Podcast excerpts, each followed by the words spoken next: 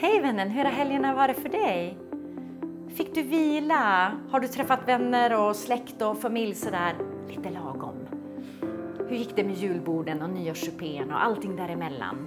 Eh, blev det också lite sådär lagom? Eller spann det iväg bortom kontroll? Lite som vanligt kanske. I sådana fall har Alette och jag ett bootcamp för dig. Vi på Viktdoktorn kommer att gå igenom hur du stoppar en eventuell viktuppgång som pågår just nu. En, en eh, genomgång av hur din vikttermostat fungerar, den här delen av överlevnadshjärnan som faktiskt styr vikten hur, och hur man hanterar den. Vi kommer även att se till att du kan göra en egen plan för hur du kan leva ett hälsosammare liv och nå en hälsosammare vikt som faktiskt passar dig. Alltså individuellt. Allt detta är helt gratis och kostnadsfritt och det är för dig som redan har försökt allt. Som har gjort alla de där jojo-bantningarna, det vill säga provat det här svältsättet eh, eller det här svältsättet, gått ner en massa i vikt och sen gått upp det igen och kanske till och med lite mer därtill. Som har provat gå på de här olika dieterna. Du vet, det kommer nya hela tiden för att de inte fungerar. Eller kanske har tränat tungt, kanske till och med har fått hjälp med via PT och tränat tungt i flera veckor och du ser varken någonting på vågen eller med måttbandet som resultat. I sådana fall är det här bootcampet för dig. Eh, vi kommer att köra live så att du kommer ha möjlighet att ställa frågor om övervikt och obesitas till eh, vår läkare Alette eh, som själv har gjort sin sista viktresa. Faktiskt från 102 kilo ner till 68. Eh, hon kan nog svara på det mesta av dina frågor faktiskt. Eh, och är det så att du inte kan vara med live, jag spelar in allting. Och i slutet av det här bootcampet så kommer vi också att ge dig möjligheten att kickstarta din sista viktresa tillsammans med oss. För det är inte alltid man vill göra det ensam, eller hur? Allt du behöver göra för att vara med det är att anmäla dig. Länken kommer att komma här någonstans. Eh, Viktdoktorn.se bootcamp jan23. Där går du in, skriv upp dig eh, så ses vi på onsdag den 18 januari klockan 19.00. För då börjar vi vårt bootcamp och sen kör vi hela veckan ut. Jag hoppas att vi ses då. Hej då! Är du en sån som tror att din vikt helt beror på vad du väljer att stoppa i dig eller inte?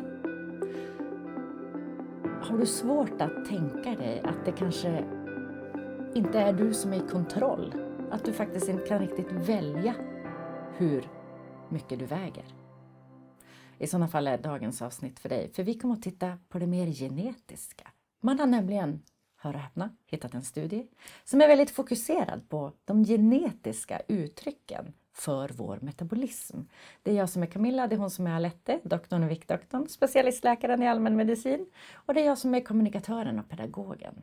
Tillsammans driver vi Viktdoktorn för att vi vill hjälpa alla faktiskt att förstå att din övervikt är inte ditt fel.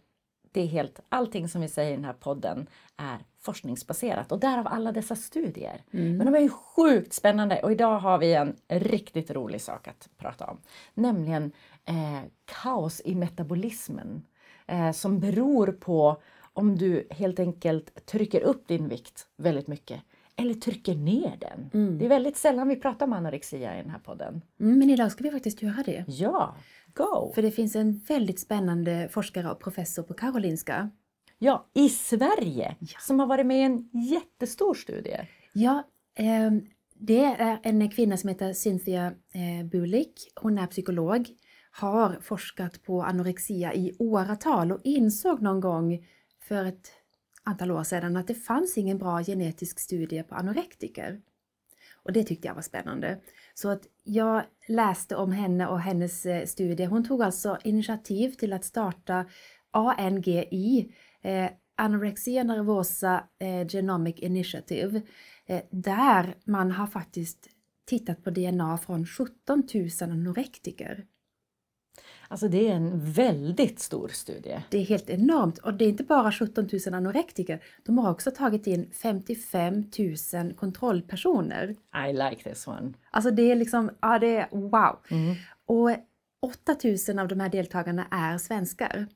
Så det är liksom det är kopplat till oss eh, i vår lilla stad Stockholm som vi sitter i just nu. lilla stad. I sammanhanget i världen så är det faktiskt ganska litet. Ja. Men eh, Cynthia Bulik som då jobbar som professor på eh, Institutet för epidemiologi och biostatistik på Karolinska.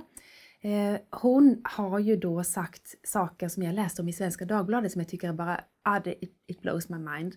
För hon säger så här att eh, anorexia är såklart en genetisk sjukdom.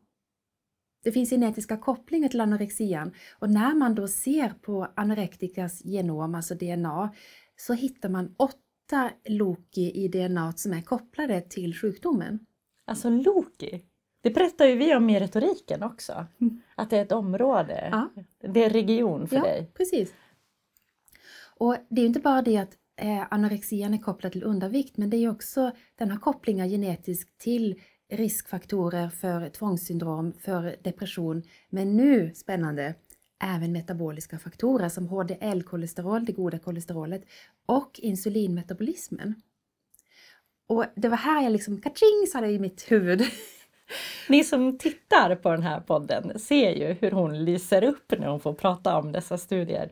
Men ja, så eh, metaboliskt så finns det alltså aspekter som Ja, påverkas av generna Så där. Cynthia Bulik hon säger så här, det är fel att säga att anorexia är en psykiatrisk sjukdom. Det är en psykiatrisk metabol sjukdom eller tvärtom en metabolisk psykiatrisk sjukdom. Och det är den psykiatriska sjukdomen som har högst eh, dödssiffror av alla psykiatriska sjukdomar. Så det här är en patientgrupp som måste ha hjälp. Och tyvärr är det ju väldigt lång väntetid på att få hjälp för ätstörningar. Ehm, men det som jag tyckte var spännande är att hon säger också att när vikten blir extrem, det vill säga antingen extrem undervikt eller extrem övervikt, så händer någonting i metabolismen. Den, jag skulle inte vilja säga kollapsar, men det händer någonting i den som vi inte riktigt fullt ut förstår och som jag direkt applicerade på min erfarenhet med överviktiga.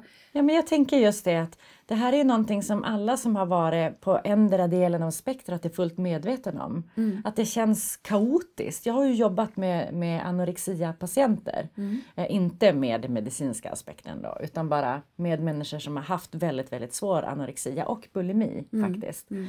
Och, och när de berättar om, om sina upplevelser så är det ju, det är ju kaos. Ja.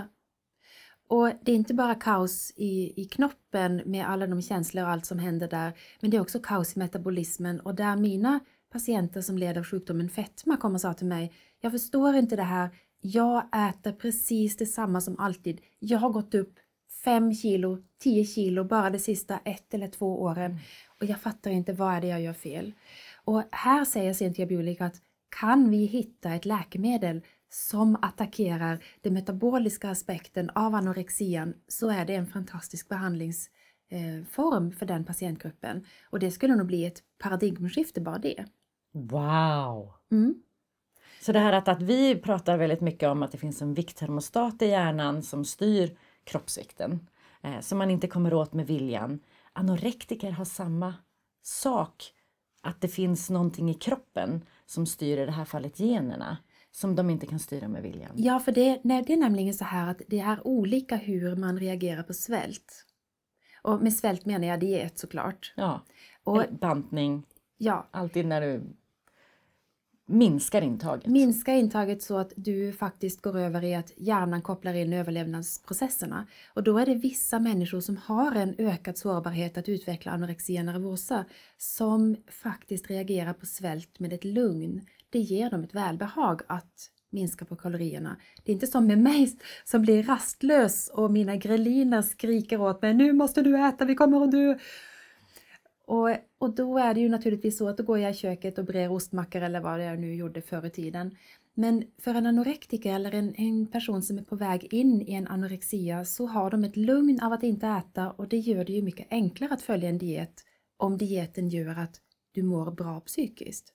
Och det är också någonting som flera av dem har pratat om. Att de mådde aldrig dåligt av det. Nej. De var lyckliga, eh, lugna, absolut. Harmoniska brukar de säga. Mm. Och det tycker jag är väldigt spännande för att det visar ju också att här finns det faktorer som påverkar oss på så många andra sätt än vad vi har fattat. För den vanliga grejen är ju att råkar man få sjukdomen anorexia, då går man ju med en ganska stor skuld och familjen tar på sig en stor skuld. Framförallt mammorna, de, ja, det, det är inte snällt vad man har gått åt mammor till anorektiker. Ehm, men grejen är den att detta är en genetisk sjukdom. Det är inte en psykiatrisk sjukdom i första ledet, det är en metabol psykiatrisk sjukdom. Och jag tänker att för mig som levde med sjukdomen fetma i så stor del av mitt liv, det gör du egentligen fortfarande. Ja. Det är bara det att din sjukdom är i, vad heter det, remission. Remission, precis. För att det är en kronisk sjukdom. Och förstadiet till sjukdomen är övervikt. Och övervikten, ja man kan leva helt fint och normalt och ha en liten bula på magen eller en liten fyllig rumpa. Men det är ju en progressiv sjukdom som börjar med övervikt och sen så ballar det på sig med tiden och stressen och sjukdomar och sömnbrist och saker som händer som gör att vikten stiger med åren. Och sen har man plötsligen sjukdomen fetma efter ett BMI på 30. Eh, fetma grad 2 efter BMI på 35, fetma grad 3 vid BMI 40 och uppåt. Och där börjar det bli väldigt svårt att ta sig därifrån. Ja, men vi brukar ju titta på det där och, och säga att om du ligger på BMI under 40, alltså mellan 30 39, då är det 3 till 5 procent som klarar av att gå ner i vikt och stanna där på egen hand. Ish. Ish. Men när vi börjar komma upp emot 40, alltså riktigt stora människor, Ja. då är det promillen som klarar av Ja, det. då är det promillen som klarar att gå ner i vikt och stanna där och, och det signalerar ju ännu tydligare att det här är inte individens fel. Här finns det faktorer som är utanför individens kontroll. För att Naturligtvis finns det människor som har sin sjukdom fetma och mår prima och vill inte gå ner i vikt och jag respekterar det fullt ut. Men det som jag som läkare har hört år efter år, det är människor som säger Snälla hjälp mig, jag klarar inte detta själv, jag måste få hjälp. Mm. Och där tror jag vi har kärnan i dagens podd. Att man måste acceptera, okej, någonting är allvarligt fel. Antingen om det är sjukdomen anorexia eller att du är på väg in i den sjukdomen eller att du har en annan slags ätstörning som hetsätning eller bulimia eller att du har övervikt och eller sjukdomen fetma. Du behöver acceptera, så här ser min situation ut. Och kanske också att jag behöver be om hjälp. Ja, För att det här är ingenting jag klarar på egen hand. Mm-mm. Man behöver be om hjälp och då behöver man be om hjälp ifrån en person som inte säger men snälla lilla vän ryck upp dig. För det har vi sagt inom sjukvården i åratal. Ta det i kragen. Ja men alltså, Alla de där uttrycken som jag tycker är så fruktansvärt tråkiga. Platta, döda metaforer. ja, men det är en enkel, eh, ett enkelt räknestycke. Det är kalorier in och kalorier ut och det ska vara ett underskott. Liksom, bara, nej det funkar inte för vi har en överlevnadshjärna som tar kontrollen. Eller för anorektiker tvärtom. De går ju på underskott hela tiden. Ja, men det är ju för deras överlevnadshjärna mår bra utav det. Ja, och då, för den är också felkalibrerad. Ja. Och då är det så att när man väl har konstaterat att jag har ett problem, då ska man också leta upp någon som är behörig att hjälpa. Och eh, då finns det ju väldigt mycket olika förslag. När man bara googlar viktminskning eller viktökning så kommer det ju liksom tjopp säger det bara på nätet. Men jag skulle säga börja i den ända att du pratar med en sjukvårdskunnig person, antingen en psykolog eller en dietist eller en läkare och säger att jag behöver hjälp. Och så får du se om du kan få en bra hjälp på din vårdcentral eller om du kanske ska ha en remiss någonstans.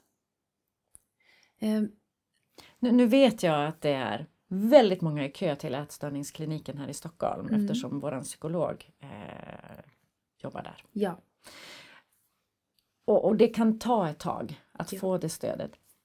Men det är inte en anledning att inte söka hjälpen. Nej. För att det kan öppnas upp nya möjligheter. Eh, och det, kan, eh, det ena kan leda till det andra, till det tredje, till det sjunde. ja, Så behöver du hjälp, be om hjälp. Ja, och när man väl får hjälp så är det ju så att jag kommer aldrig kunna bli en sån som Camilla, det vill säga en sån som äta vad du vill när du vill utan att tänka på det. Jag, jag behöver vara en sån person som har tacksamhet över att det finns en behandling för fetma, över att det finns mat, över att jag kan välja nyttig mat, över att jag kan välja att äta regelbundet, att jag kan fortsätta med min behandling för sjukdomen fetma. För jag är i remission, min sjukdom är tillfälligt utläkt, men min sjukdom är fortfarande kvar. Och eh, Sam- där tror jag också är en av, av eh, sakerna som vi ska trycka lite hårdare på den här podden. Det är, har du hittat något som fungerar för dig, fortsätt med det. Mm. Ja. För det är inte så att one size fits all. Nej. Nej. Och det kan vara att lösningen för en person är en, en överviktsoperation, vilket kan vara livräddande för rätt person. Eller så kan det vara som för mig, att jag började på läkemedel. Eller så kan det vara att någon Och behöver... beteendeförändringar. och beteendeförändringar och psykologiska förändringar. Och det är som när vi bytte däck på din bil. Alltså det här är lite Det är off ganska topic. länge sedan. Ja, men Ja. du sa så här, jag kom och hälsade på och du bara, kan du hjälpa mig att få loss de här däcken? Och hemma hos oss är det ju min man som gör sånt. Det är liksom Ja. bara, jag vet inte hur jag gör. Och du bara, hoppa bara på den här sa du. Nej, nej, utan eh, jag är rätt stark för att vara så liten. Men jag, jag är rätt stark så jag brukar kunna bryta upp dem. Jag brukar ställa mig på dem så här. Och jag var på andra sidan bilen. Eh, så jag sa ställ dig på fälgkorset. Och du bara Va? Det slutade i alla fall med att jag stod och gungade på detta fälgkors och så lossnade bulten som vi skulle ha ut och jag liksom bara yes, 100 kilo norska, sa jag högt och samtidigt så sa jag "Ah, du får inte säga det till någon, du får inte säga det till någon att jag vägde 100 kilo. För Och jag, för mig var det så här, va? Ett, varför skulle jag säga till någon hur mycket du väger? Det är ju en, alltså det är en non-issue som vi säger på Men- svenska. Och två, vad spelar det för roll men jag skämdes Ja, jag vet, Ja. men du gör inte det längre. Nej, jag gör inte det längre. Och nu har jag sagt det på nätet så många gånger. Första gången min mamma bara Du sa det, du sa det offentligt, du ska inte säga sånt. Och liksom bara det där gamla paradigmet, man frågar aldrig efter en kvinnas ålder eller efter en kvinnas vikt. Ja, men skitsamma. Ja, verkligen. Skitsamma. Eh, nej, men det var väldigt roligt faktiskt. Men du ska inte tillbaka dit. Jag ska inte tillbaka dit och jag kommer att behöva jobba med mig själv varje dag. Men det är inte längre en kamp.